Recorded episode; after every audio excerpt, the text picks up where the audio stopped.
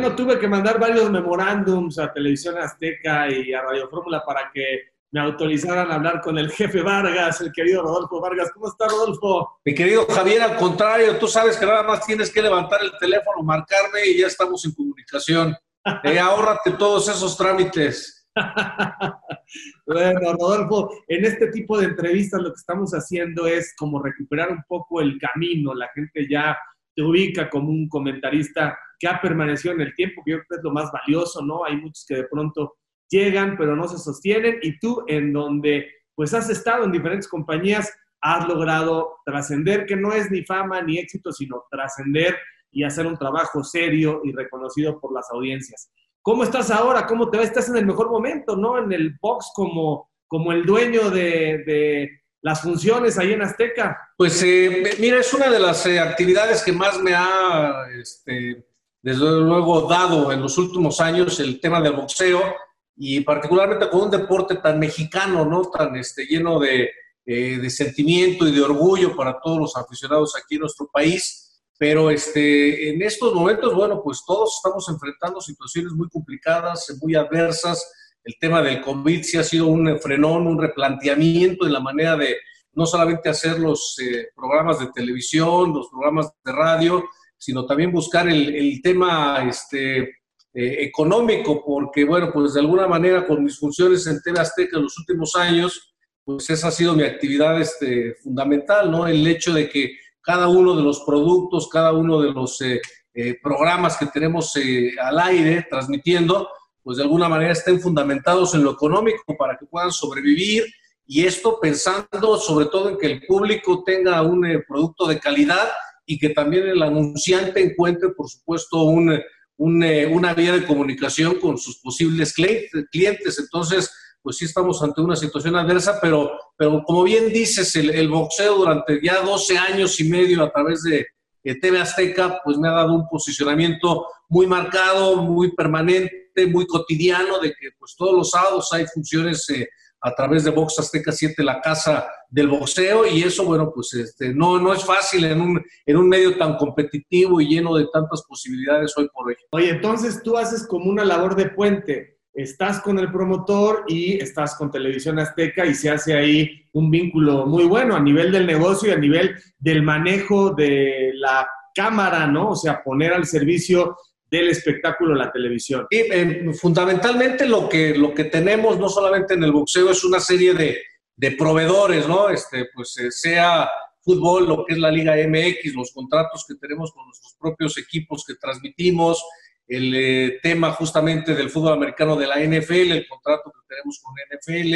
En el caso del boxeo particularmente, nuestro proveedor fundamental durante pues yo te diría que 48 semanas al año es Sanfer Promotions, que lidera Fernando Beltrán, este inquieto hombre de negocios que ha dedicado su vida también a lo que es eh, la promoción del boxeo. Y bueno, las que negociamos directamente ahora con el number one, con el número uno de este deporte, que es el Canelo Álvarez, directamente con él ya desde hace un año y medio, es con el que este, nos arreglamos para la transmisión de sus peleas eh, independientemente de que él sigue todavía pues, con contrato con Golden Boy Promotions, él en los acuerdos que ha tenido este, directamente con su promotora y con su televisora a nivel internacional, que es Dizon, es el poder negociar los derechos de sus peleas en territorio mexicano, pues él personalmente y particularmente. Entonces, lo que hacemos con cada uno de esos productos, bueno, pues llevamos costos en este caso de lo que es eh, la parte del proveedor, los derechos de transmisión,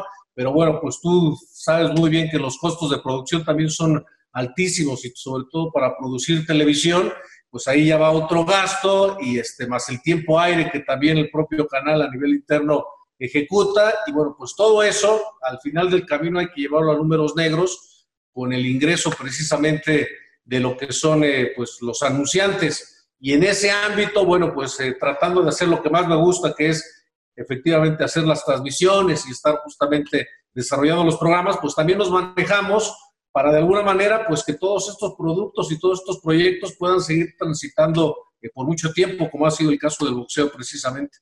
Oye, ¿y te gusta esta faceta del ejecutivo? ¿Cómo te metiste ahí? Porque toda la vida sabemos que eres bueno para el business y que eres un comentarista, un, un periodista deportivo, pero de pronto te viste ya insertado en la estructura de televisión. Pues, pues, mira, este, lo que inició como una, pues una necesidad, y esto me remonto a los años en que compartimos justamente ahí en, M, en MBC Radio, este, cuando me dan la posición de director de deportes de MBS, eh, desde luego, pues yo me preocupaba por tener excelentes contenidos, por tener este, la posibilidad de tener eh, lo mejor que se pudiera de acuerdo a las posibilidades que también teníamos nosotros en esta empresa, pero me daba cuenta de que si estos productos, este, aunque fueran muy buenos y fueran muy interesantes para el público, si no estaban sustentados por el tema comercial de los anunciantes, pues se me morían. Y en MBS Radio me acerqué tanto al área de ventas que empecé a vender yo directamente los productos y los programas que teníamos. Y en un momento dado me dijeron, oye, pues tenemos muchos otros productos, tenemos conciertos, tenemos este, la barra de los noticieros y me vi inmerso ya en ser el director de, ventas de MBS Radio. Y así transité durante mucho tiempo. Entonces, lo que en un momento dado se convirtió en una necesidad, pues ya después se convirtió en una costumbre y en un arma también para desarrollarme profesionalmente, ¿no? Como es en el caso de, de Azteca, donde ya tenemos este, pues, cuatro años este, haciendo lo que en este momento estamos eh, ejecutando, ¿no? En la parte empresarial de Azteca Deportes. Una pregunta de esas que uno como televidente tiene que hacer y que mucha gente hace. Da la impresión de que no les hicieron nada con la salida de Carlos Alberto Aguilar, porque incluso, no sé cómo se llame, pero pues, hay un comentarista que tiene exactamente el mismo tono y la misma intención. Es que mucha gente ni lo notó, ni notó su salida. No estoy hablando de si es bueno él o no, pero no le hizo nada al producto y también la gente tiene esta sensación de que ahí sigue o que sigue alguien con, ese tono, ¿no? No, no era fácil descuadrar, este, que no se descuadrara el equipo y creo que no, no se descuadró.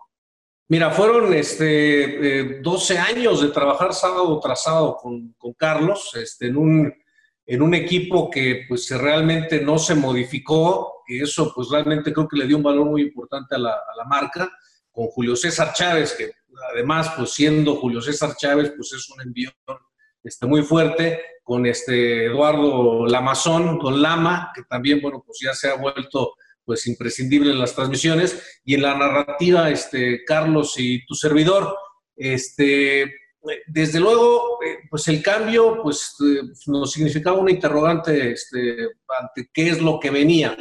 Pero como bien dices tú, eh, de pronto, y seguramente te ha pasado, ante tanta convivencia de los comentaristas, muchas veces se tiende a mimetizar un poco el estilo y un poco las formas y las, las costumbres. Lo vemos con la parte también de nuestros comentaristas en el, en el fútbol, con Cristian, con Luis, con el Warrior, con este Toño Rosique, de pronto en esta sinergia y esta dinámica de irreverencia y de decir este, muchas cosas, pues todos se ven este, imbuidos. Y yo creo que en el, en el boxeo este, sucedió lo mismo, porque Rafa Ayala, quien viene ocupando esta posición, él, por su parte, con Carlos narró mucho tiempo lo que fue la WWE y ahora en los últimos tiempos recientes lo que es el producto de la AAA ahora tenemos en televisión azteca. Y él, por su parte, narraba el boxeo para Azteca América. Entonces, creo que de esta manera, bueno, pues se vino a, implementar un comentarista con el mismo estilo, con la misma forma, yo observo transmisiones de otras partes del mundo de boxeo y realmente pues es muy distinto a lo que hacemos en televisión azteca. En televisión azteca y en la casa del boxeo lo que buscamos es este, pues llenar de pasión y encender precisamente esa fibra que tiene el aficionado de tratar de encontrar en el boxeo una catarsis y encontrar precisamente algo muy emocionante. Y entonces eh, creo que eso se ha conservado y lo hemos manejado muy bien. Hemos tenido ya pruebas importantes, como fue la pelea de Andy Ruiz este, justamente en la segunda contra Anthony Joshua. Previamente habíamos tenido también la pelea eh, de Kovalev este, contra Saúl Canelo Álvarez, que creo que fueron pruebas muy importantes para ver nuestros niveles de audiencia e incluso fueron hasta superiores. Entonces creo que realmente pues la marca y el sello y lo fundamental que ponemos en la pantalla, pues es el producto mismo, son las peleas, son los peleadores, y pues nosotros lo que buscamos es aderezarlo y creo que, bueno, pues el producto sigue siendo de mucho impacto y muy fuerte. Pero entonces el efecto fue menor de lo que, de lo que calcularon, o sea, sí dijeron, ay, nos puede hacer un, un huequito esto, un huecote. Pues realmente nunca, nos, nunca pensamos en que nos pudiera afectar de manera muy importante. Lógicamente, sí estábamos pensando en cómo sustituirlo y qué hacer precisamente para llenar este, ese hueco, porque en algún momento también a mí me propusieron, oye, pues te narras todos los rounds, ¿no?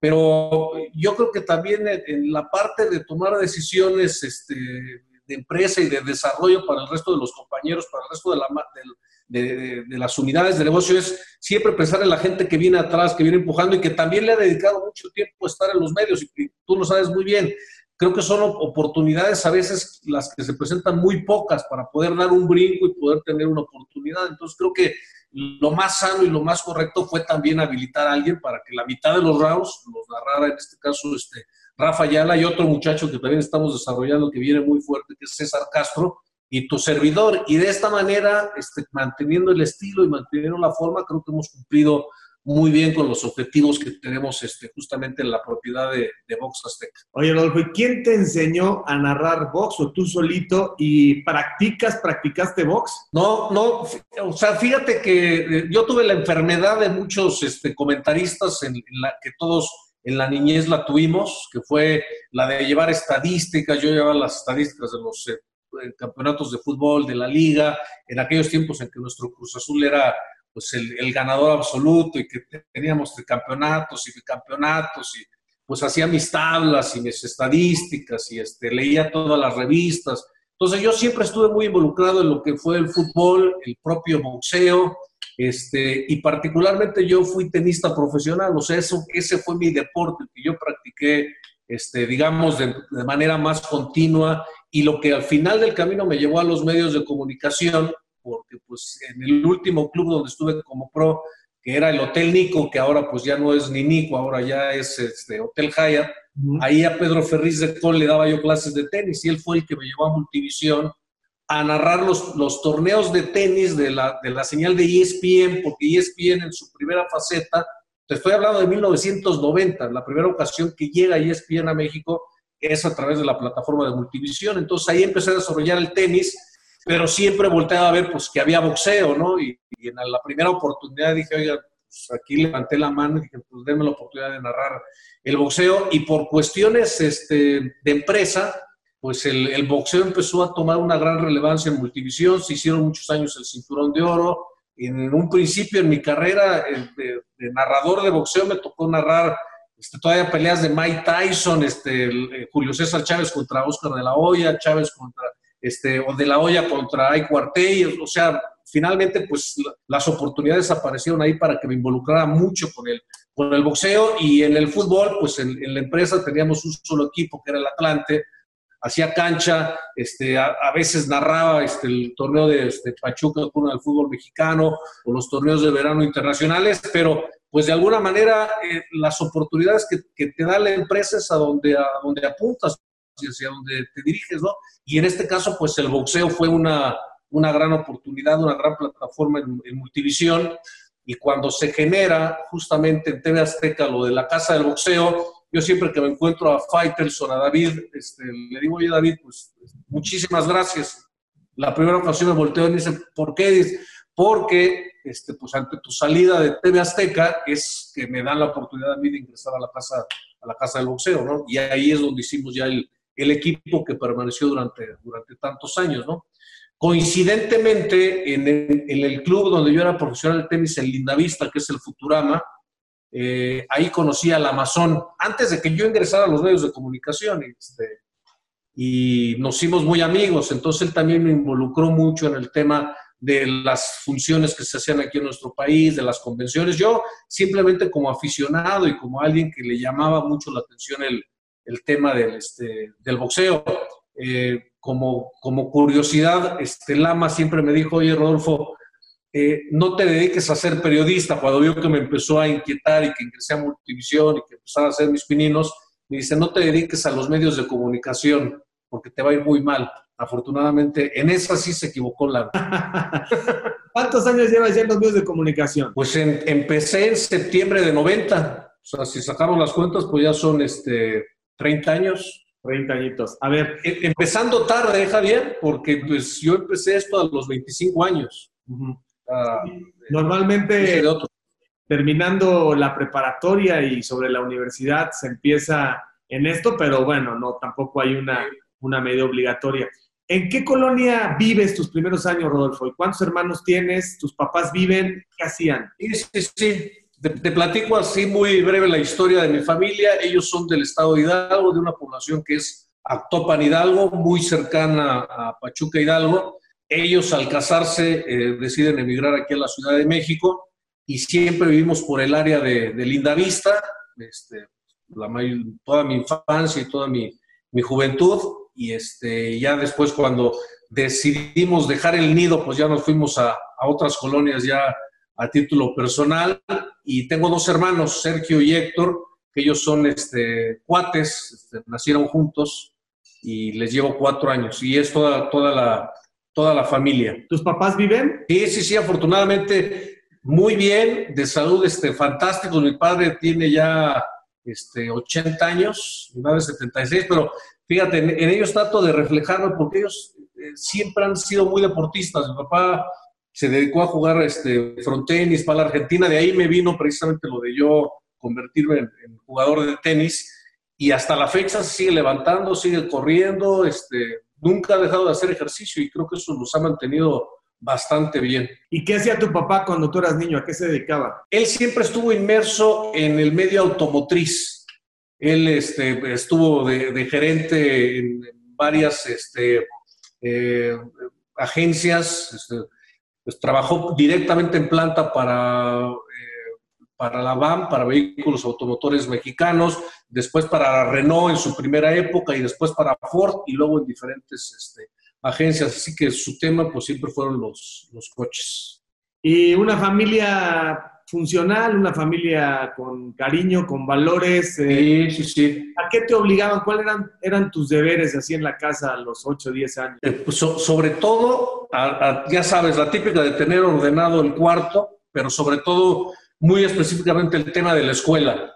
O sea, yo, yo siempre, este, como muchos, y yo creo que la mayor parte de, la, de la humanidad, su sueño es convertirse en un deportista eh, profesional, ¿no? Pues, ¿Quién no soñó convertirse en un futbolista exitoso? Jugué en algunas ligas, en la Liga Lindavista, luego jugué en el Reforma, en la Liga Interclubes, pero luego ya ahí el tenis terminó por jalarme este, más, pero siempre la, la exigencia fundamental en mi casa era este, la escuela.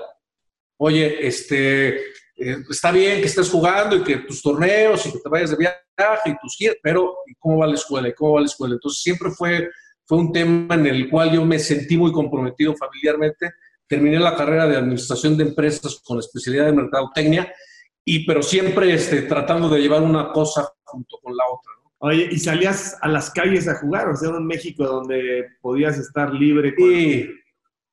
Afortunadamente sí nos tocó otro, otro México muy diferente a lo, que, a lo que sucede hoy con mis hijos que tienen 15 y 13 años y en donde pues su niñez ha sido muy diferente a la mía. yo salía a jugar a, las calles, este, a jugar fútbol, andar en bicicleta, jugar canicas, valero, este, pues, todo, lo, todo lo trompo, todo lo que se podía.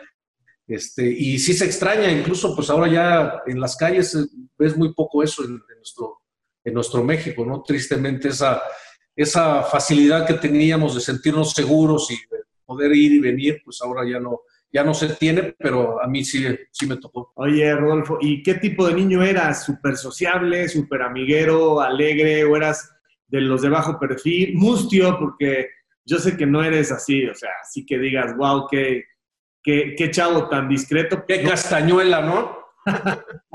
sí, no. Fíjate que yo siempre, en mis diferentes etapas, primaria, secundaria, tuve siempre un gran amigo. O sea, siempre tenía un partner, ¿no? Que era como el socio para pues todo lo que se nos ocurriera hacer, pero no, siempre estuve tan, tan cercano a, que tenía que ir a entrenar, a que los, eh, eh, los campamentos, esto que, que nunca me, se, me dio el, el, ser de un gran número de amigos. O sea, realmente siempre fui muy, muy cercano a un par y, este, y no más. Y, y, con todos ellos en la actualidad, pues todavía hay una relación y hay una comunicación. Y eso, este, pues creo que Creo que fueron pocos, pero muy buenos todos ellos. ¿Y tu mamá, ama de casa y criando a los tres? No, no, no. mi mamá siempre, siempre este, trabajó desde, siempre, ella trabajó para el sector médico en el, en el ISTE, este, siempre estuvo inmersa en, tareas administrativas. Entonces, en, en, mi casa, pues siempre tuve la, la, visión de que la mujer, pues tenía también la posibilidad de, este, de ejercer pues, sus objetivos, sus iniciativas y también lo que, lo que en algún momento profesionalmente les satisfaciera. Creo que ese, ese ejemplo también me, me, sirvió mucho para marcarme en el sentido de que de, la igualdad de, de, valores que debe tener tanto el hombre como la mujer. ¿Cuándo tomas tu primera raqueta y empiezas a apasionarte por el asunto del tenis? Luego son casualidades. Sé que dices que vivías en Lindavista, estaba muy cerca, estaba muy cerca de las canchas. Pues mira, lo que, lo que hacíamos era ir a Zacatenco, las instalaciones del Instituto Politécnico Nacional, y ahí había este, unos frontenis fantásticos, justo junto al estadio Wilfredo Mació, ahí estaban los frontenis, que fue lo primero que empecé a jugar frontenis. Y luego por cuestiones de, de primos que jugaban tenis, eh, empecé yo a jugar tenis, pero en el área particularmente del norte de la ciudad no había, no había clubes. Entonces, bueno, pues lo que terminé haciendo es tratar de visitar todas las canchas que había a los alrededores e incluso con el papá en algunas oportunidades íbamos a un estacionamiento ahí de los que estaban pues, vacíos y que no se utilizaban en propio Zacatenco y pintábamos, pintábamos, imagínate, la cancha de tenis y poníamos una red hechiza de voleibol y ahí jugábamos tenis. O sea, eso fue lo primero que empecé yo a, a desarrollar, ya cuando después se abre el Club Futurama, en este, justamente ahí en el... Eh, en Torres Lindavista, este, ingreso yo ahí, pero ingresé no como socio, sino a trabajar y a buscar este, impartir, pues con lo poco que sabía yo en ese momento del tenis, el profesional de tenis era Roberto, este, era José Chávez, hermano de Roberto Chávez, un tenista de, este, pues de altos vuelos en, en su época, y él me enseñó de alguna manera pues a, a, enseñar y a, dar los primeros pasos también en lo que fue la, la instrucción, y de esa manera yo me pude mantener en, en el deporte y en la práctica y en, y en tener que hacer gastos para poder disputar algunos challengers y hacer giras y viajar, regresar al club, seguir este, enseñando y así te la ibas pasando, ¿no? Todo esto junto con, con, la escuela, con la universidad. Pero a ver, cuando empiezas a jugar tenis después del front tenis, empiezas a darte cuenta que eres bueno. Sí, sí, sí, no, no, me, fue, no me fue mal. Este, digamos que llegué a estar en el número 7 del ranking nacional de primera fuerza. Este, fui campeón nacional estudiantil, entonces, digamos que fueron eh, de alguna manera cuestiones importantes o destacadas a ese nivel. Yo le digo a, los de esa época con los que me tocaba jugar, a, este, Francisco Maciel, a Lozano, a, este, a La Valle, al Bebé Moreno, le digo, lo que pasa es que a mí me tocó una época en donde ustedes pues, lograron estar en algún punto de su carrera dentro de los 100 mejores. Y eso ahora ya no pasa, ya no pasa en el tenis, ¿no? Entonces, este, pues, sí, fueron épocas muy, muy, este, sobre todo aleccionadoras. Creo que el, deporte y particularmente el tenis, pues es un deporte de mucha formación en el que, en el que estás acostumbrado a, reconocer al rival, en el que estás acostumbrado a tener que hacer un esfuerzo para ir mejorando, pero en el que también tienes que aceptar que, que, si pierdes es por responsabilidad propia y darle el reconocimiento al, al adversario, ¿no? Tan, tan, es así que en el tenis es eh, algo muy, muy motivante y desde luego aleccionador el hecho de que termine el partido, vas y le das la mano a tu adversario, independientemente de lo que sientas por él en el desarrollo del encuentro. ¿no? Creo que es algo muy deportivo y que en muchos otros deportes poco a poco empieza a permear también ¿no? el reconocimiento hacia el, hacia el adversario. Yo siento que el tenis tiene una exigencia mental brutal, o sea, y se vuelven como muy exigentes cada uno de los tenistas con su propia cabeza, ¿no? Porque un detalle un detalle te hace perder, eh, un instante te hace perderlo todo, ¿no? Y, y, sobre todo la, cuestión de el, no importa si pierdes este punto, o sea, lo, peor que puedes hacer es pensar en lo que ya sucedió y, creo que eso también, este, como formación y como vida, te va, te va, te va leccionando y, te hace en automático en otras actividades también actuar de la misma forma. Eh, creo que muchas veces incluso por cuestiones de educación tendemos a estarnos eh, lamentando por lo que nos sucedió ayer, por lo que no se consiguió o por lo que fue un fracaso o por lo que no pudimos conseguir. Y en el tenis tienes que olvidarte de todo eso y encarar el siguiente punto. y ganar punto por punto, porque también no todo sucede de la noche a la mañana. Tienes que ir construyendo un resultado a base de estar concentrado punto por punto y en tu vida personal pues tienes que estar día tras día buscando precisamente el, objetivo final, lo que es, que es ganar. ¿Ibas, ¿Fuiste a primaria, secundaria, pública o privada? Pública, hasta, hasta la universidad, que ya fui a, una universidad este, privada, la Universidad del Tepeyac, allá en Lindavista, y este, pero toda mi educación de este, primaria, secundaria, este, hice yo, eh, como estaba muy cercano al Politécnico, pues de alguna manera hubo cierta relación, yo hice la Boca 8, este, soy técnico en plásticos, que no hago absolutamente nada de eso, y este, pero bueno, ahí, ahí estuvieron las bases. Y bueno, es un deporte caro el tenis, ¿no? Las pelotas, la raqueta. Sí, sí, sí. En tu casa te dijeron, Master, pues, ¿qué onda, no? ¿O qué?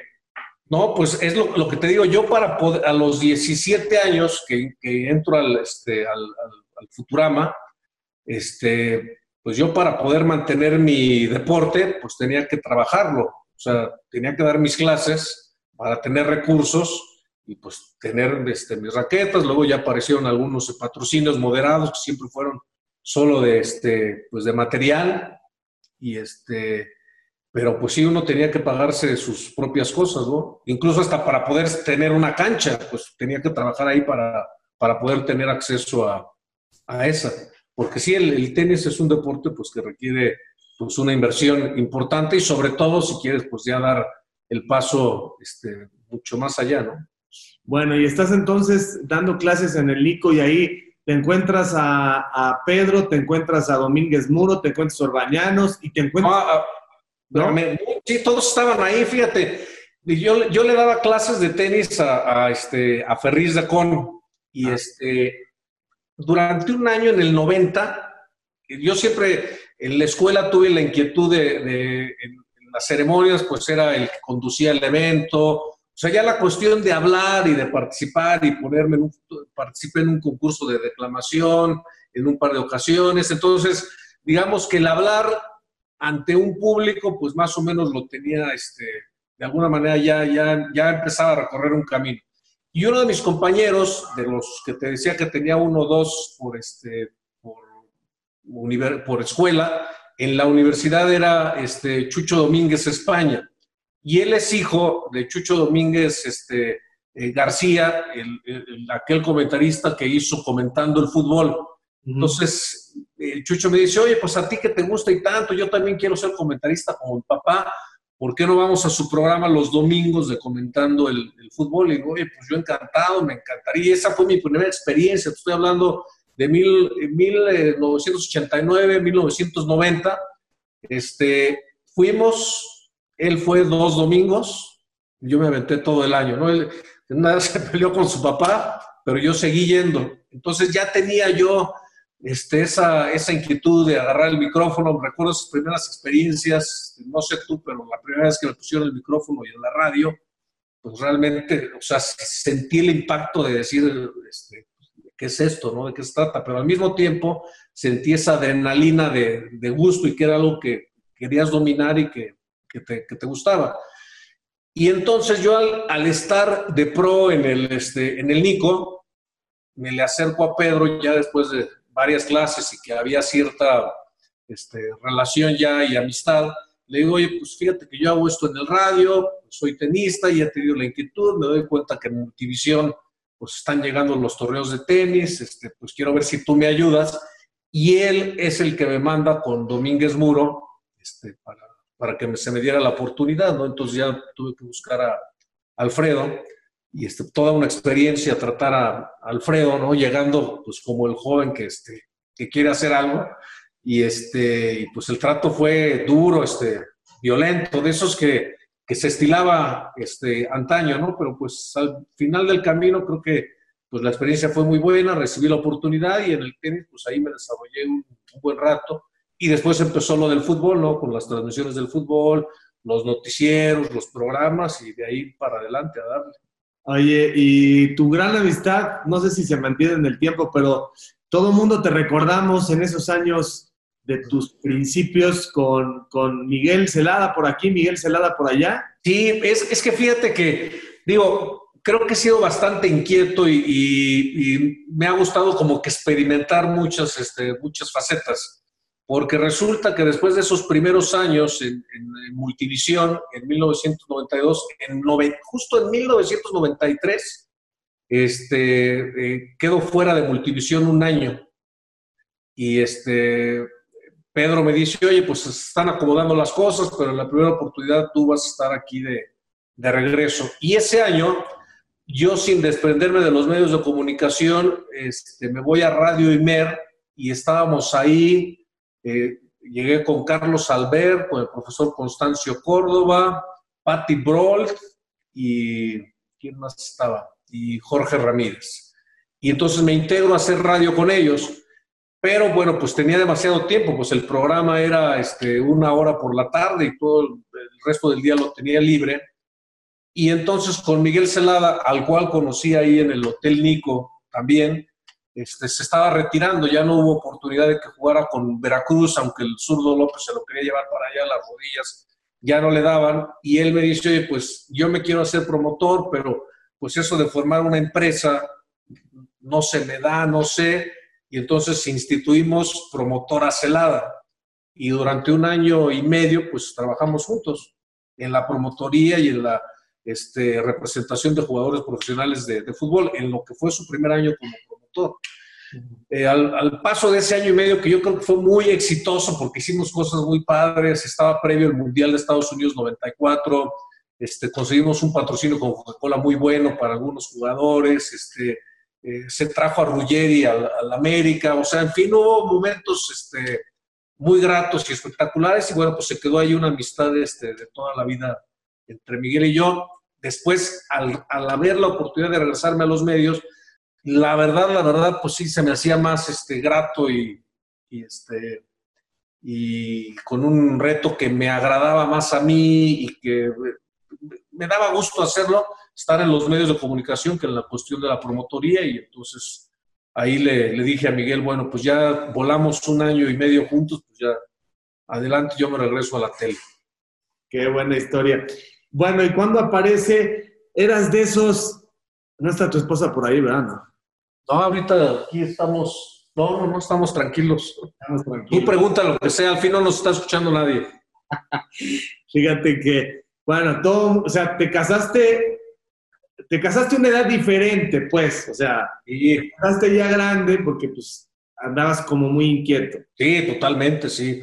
Yo incluso llegué a pensar que no me iba este, a casar porque pues resultaba que en medio de toda esta actividad, este, no sé si a ti te pasó, pero de pronto pues tenía una relación y este, oye, pues son los 15 años de, este, de mi hermana, este, no, y es este sábado, no, pues sabes que no puedo porque tengo que ir a la Azulgrana, este, porque pues, nos toca el Atlante Santos y tengo que estar en cancha, entonces pues no, no puedo.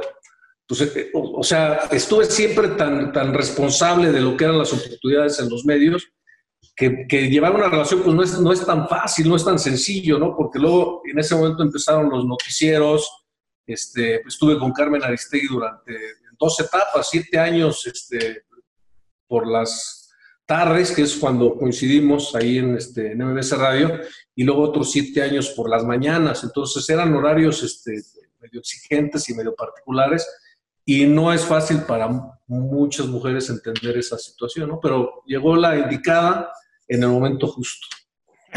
sacaste, sacaste y me toreaste un poco, pero bueno, no se trata de, de balconear. Buen, buen intento de explicarlo. Por ahí que quede, oye, ¿y, dónde conoces a tu actual mujer? Ya te casaste de 40 años, ¿no? Un poquito menos, 37 para ser exactos. ¿Eh? ¿Y dónde, quién te la presentó? No, no, no, pues la, la, vi, la, encontré en, en un eh, evento justamente haciendo un programa este, de televisión con Pablo Carrillo, justamente, buen amigo Pablo también de, toda la vida en los, en los medios, y, este, y, Pablo de alguna manera, fíjate que haciendo memoria fue como el Celestino, ¿eh? o sea, fue el, el, que, el que nos acercó ahí y, este, pues ya, justamente nos quedamos para, para siempre. ¿Y a qué se dedica ella con tu chavo? Fíjate que ella, es este, eh, arquitecta egresada de la, de la UNAM, pero desde, digamos que ya no había mucho tiempo para, este, para desarrollar, digamos que un tiempo sin, sin niños, porque bueno, pues la idea era formar una, una familia. Y, este, y siempre le dije, oye, pues tú como te sientes más cómoda, afortunadamente las cosas se van dando y podemos ir transitando este, con, mi trabajo, pero si tú también tienes alguna oportunidad o algún deseo o algo, adelante, bienvenido y vamos viendo cómo lo, resolvemos. Pero pues llegó Leonardo y al poco tiempo llegó Daniel y pues ahí se la fue llevando y pues la verdad que yo me he sentido muy contento de que eh, mis hijos hayan tenido la oportunidad pues de siempre tener ahí a, su mamá. En, estos tiempos veo que es eh, muy difícil que eso pueda ser una opción y una posibilidad y creo que ellos en su formación también como seres humanos pues este, han tenido esa, esa fortuna, entonces ella está aquí en la, casa. Oye, ¿y qué tipo de papá eres? ¿Cómo te consideras? ¿Cómo te defines? Muy barco, muy barco.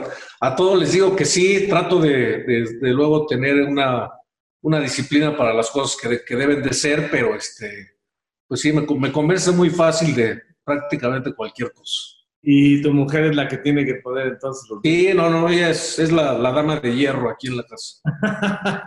Oye, y los dos, entonces dijiste las edades 15 y... 15, bueno, ya 16 y 14. 16 y 14. Están en la mera edad, están en la mera de, de, de, de, cambiar, ¿no? Sus perspectivas y... O sea, te vas a meter apenas a las salidas, brother. Sí, ya empezó, ya empezó el de 16, ya, ya me tocaron dos o tres idas estar esperando ya ahí altas horas de la noche este, a que salgan. Un, camino que seguramente ya, bueno, ya recorriste tiempo atrás, pero sí, estamos en, en, esos temas y ahora con esto, pues ellos, este, pues ya con muchos meses aquí en la casa y todo, y afortunadamente muy metidos en el ejercicio, entonces, este, pues han buscado la manera de, de, de, seguir activos, que esa parte sí se las, se las exijo porque ante pues, tanta ociosidad creo que es muy importante el, activarse físicamente, este, no solo por términos de salud, sino por todos lo que los beneficios que te, que te representan. Claro.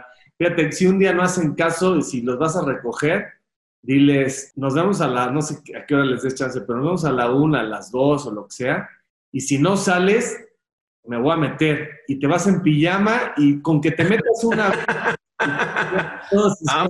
y las chavas en pijama no lo vuelven a hacer, porque luego vas por ellos y te, espérame tantito y estás tú afuera como velado. Ese es, buen recurso, ¿eh? Ahora, lo avisaste antes, o sea, antes de hacerlo les dices, la próxima vez entro así. Sí, sí, sí. No, no, ni les dije, pues, después de algunas veces que no salieron a la tercera, entré en pijama y le dije, ya, santo remedio. Ya sabes que a estas alturas de la vida empezamos a darles pena, entonces, pues, aprovechate de eso. Sí, sí, sí. Sí, el, el ay, papá, ese es típico.